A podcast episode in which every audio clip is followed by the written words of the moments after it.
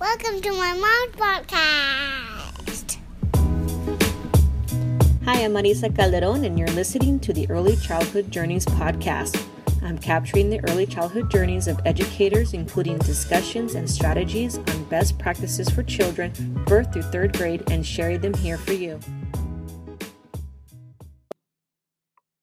All right. Hi, everybody. It's Marisa with Early Childhood Journeys.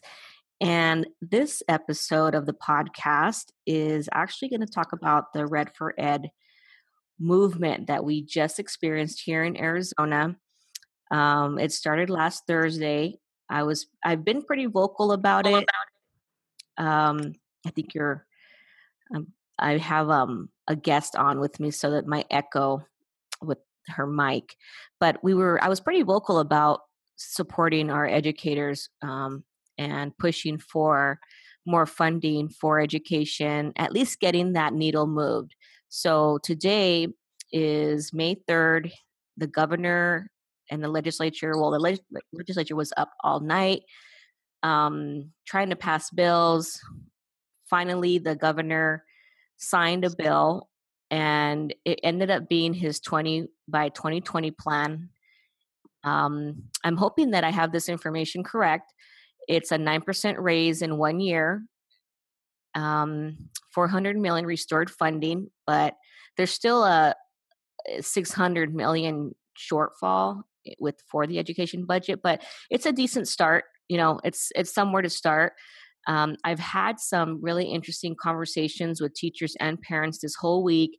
I personally, uh, this affects me as well. I have a high school uh, kiddo. She's a junior, and um, she, I know she's excited to go back to school. I know she's enjoyed her break, but um, I was willing to keep her home. I mean, I wanted to make sure that something was being done at the legislative level because we had such great momentum. And while I understand that parents are frustrated because they can't, they couldn't take their kids to school, and it was, um, I guess, an inconvenience to, uh, for lack of a better word, for some folks, this is this is part of the movement. I, you know, and that's pretty much how I see it. Um, it's not being selfish, in my opinion. It's part of the movement and conversation that had to be had and it's been 10 years coming so i actually um, put out some lines out to see if we can have some teachers jump on for the podcast and give some reflections and i'm thankful that i was able to get uh, kindergarten teacher, Lauren, online right now to give some reflections. Now, before I let Lauren go, um, give her her feedback, I want to share that um, I am in the Mesa Public School District for my community school, and I'm really proud to say that Lauren and the teachers that were at her school, she's out of Mesa Public Schools, they coordinated an effort this week where they did a GoFundMe account and gathered money for um, food bags for their their students, their classroom students' families, and it was such a lovely gesture. And I posted that today on my early childhood journeys Facebook page if you want to refer to that. But you know, this is what uh, we're talking about here when you the next time i hear criticism of our educators please think of these dedicated teachers that actually took the time to coordinate this effort um, and thinking about our students that might have a food insecurity their families and thinking about how to serve them while um, they were out at the state capitol and protesting and doing the walkout. So i want to give big shout out and kudos to those teachers not just the ones obviously at this particular elementary school but i know this was happening statewide. So lauren give me some reflections about your week and what you've experienced during this walkout maybe what you why you decided to do it and perhaps any misperceptions you know? Mm-hmm. so this week has been pretty crazy. I think any teacher can tell you that this was one of the most emotionally draining weeks probably of the whole school year just because of um, everything that's been happening. Um, I know that at at my school and my district actually as a, as a whole have been really supportive of the Red for Ed movement, and um, they've just been very cognizant of the purpose behind the walkout, knowing that um, we are fighting for our students to have the funding restored, have um, the support staff who deserve these raises just as much as the teachers do, to have the resources that they need just to function in the school day. And I think, if anything, this walkout has just opened a lot of eyes to the public who might not have really fully understood what has been going on for the past 10 years in Arizona. So at least their eyes are open now. Yeah. You know, if anything, that's what I've been saying is a, a conversation now. We can have a dialogue now because it affects everybody, it affects all kinds of daily business. Um, and I didn't think, I, I don't think some folks in certain positions realized that, you know, when we coordinate and we this group gathers whether you're on different sides of party lines education's education we, and we want to serve our students better and serve our families better so it's it's going to cross those lines i'm just i'm so inspired i'm i'm a little frustrated and, I'm, and but i'm also inspired today mm-hmm. um what was the feeling and reflections from the group of the teachers that you work with or even parents We've had a lot of support from parents actually. The whole um, before the walkouts started, we had our walk-ins. So um, every morning we were standing out on the street in front of our school with our red shirts and our signs. And most days we had um, parents out there with us, we had students out there with us. And one of the days we actually had more parents and students and teachers, so that was awesome. and um, just seeing them kind of rally around the community has been really um, inspiring because I think a lot of times you see all the negative and it starts to get you down, and you're just like, do we really have support? And and then we sit back and realize, you know what, it's overwhelming support, but we get caught up in those negative comments and things like that.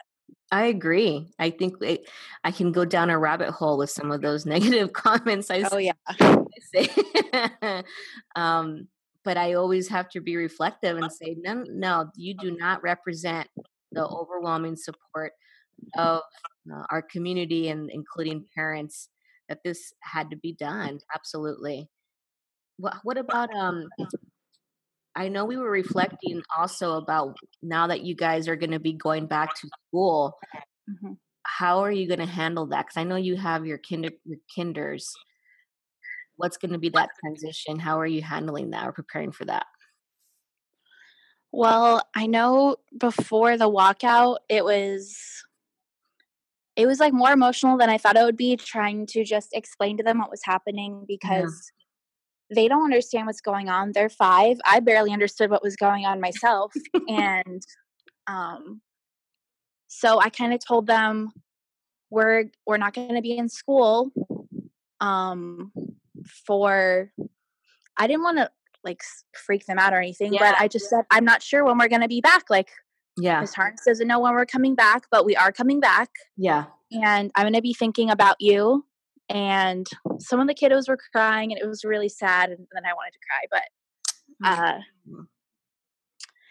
i just reassured them that you know i'm going to be thinking about them we're going to be back at school and i tried to explain why we were doing this and so basically i told them where teachers are trying to get um, more things for the school so that we can have you know the supplies or the people that we need and they kind of connected more with that. Yeah. Um, and i've been trying to reach out to my families and just let them know that you know i'm thinking about the kiddos i really miss them um, let them know that um, they've been in my thoughts and i know a lot of them have appreciated that and some of them have um, come to visit me when i've been handing out food for um, these past few days. And so just like seeing their little hugs has been emotional. So yeah. tomorrow should be tomorrow should be good. We're having sort of a different schedule tomorrow just because of scheduling and everything. So yeah. we're having um, visitors from the bank like teaching in our classrooms all day. So mm. um, we'll see what happens. But I'm excited to be back and see everyone tomorrow. Yeah, that's so lovely too. Um, we're excited too that you guys are going to come back, and uh, I can't wait to hear those stories and and hear that feedback from your students as well, and from your parents. Um, well, I wanted to close on that. I I wasn't sure if you wanted to mention anything else to a parent or a community member that still just is was maybe not in, in, in complete agreement while i always go on the on the side of you know i'm not going to change this person's mind but i want to create some awareness so that you are informed. Is there anything else that you want to do a shout out just um, regarding this experience? I think that um, a lot of parents might not they hear what they hear on the news or they hear what they hear from people talking about it, but they might not know the numbers behind what's happening or the some of the facts behind what's happening. And I know yeah. they've been having a lot of town hall meetings recently and just bringing those basically bringing the data up and showing them this is the reality and a lot of them just have no idea that this is reality and because it's never been brought to them like that um yeah.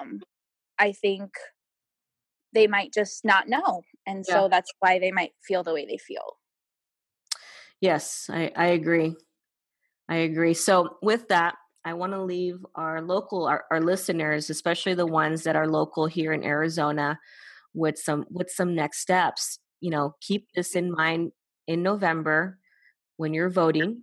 I'm a huge advocate in our um, political process, and as well as getting involved with your local school board as well, and staying on top of it about how the your local school district is distributing those funds and advocating for um, not just our teachers but our paraprofessionals and our support staff that mm-hmm. um, have a lot to do with the day to day workings of your of the school.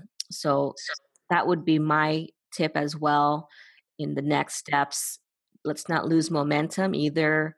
Um, just remember this in november. I mean mm-hmm. i i i'm not gonna for my podcast i i'm gonna get political. That's that's part of me especially when it comes to advocating for our teachers and the children and families that we serve.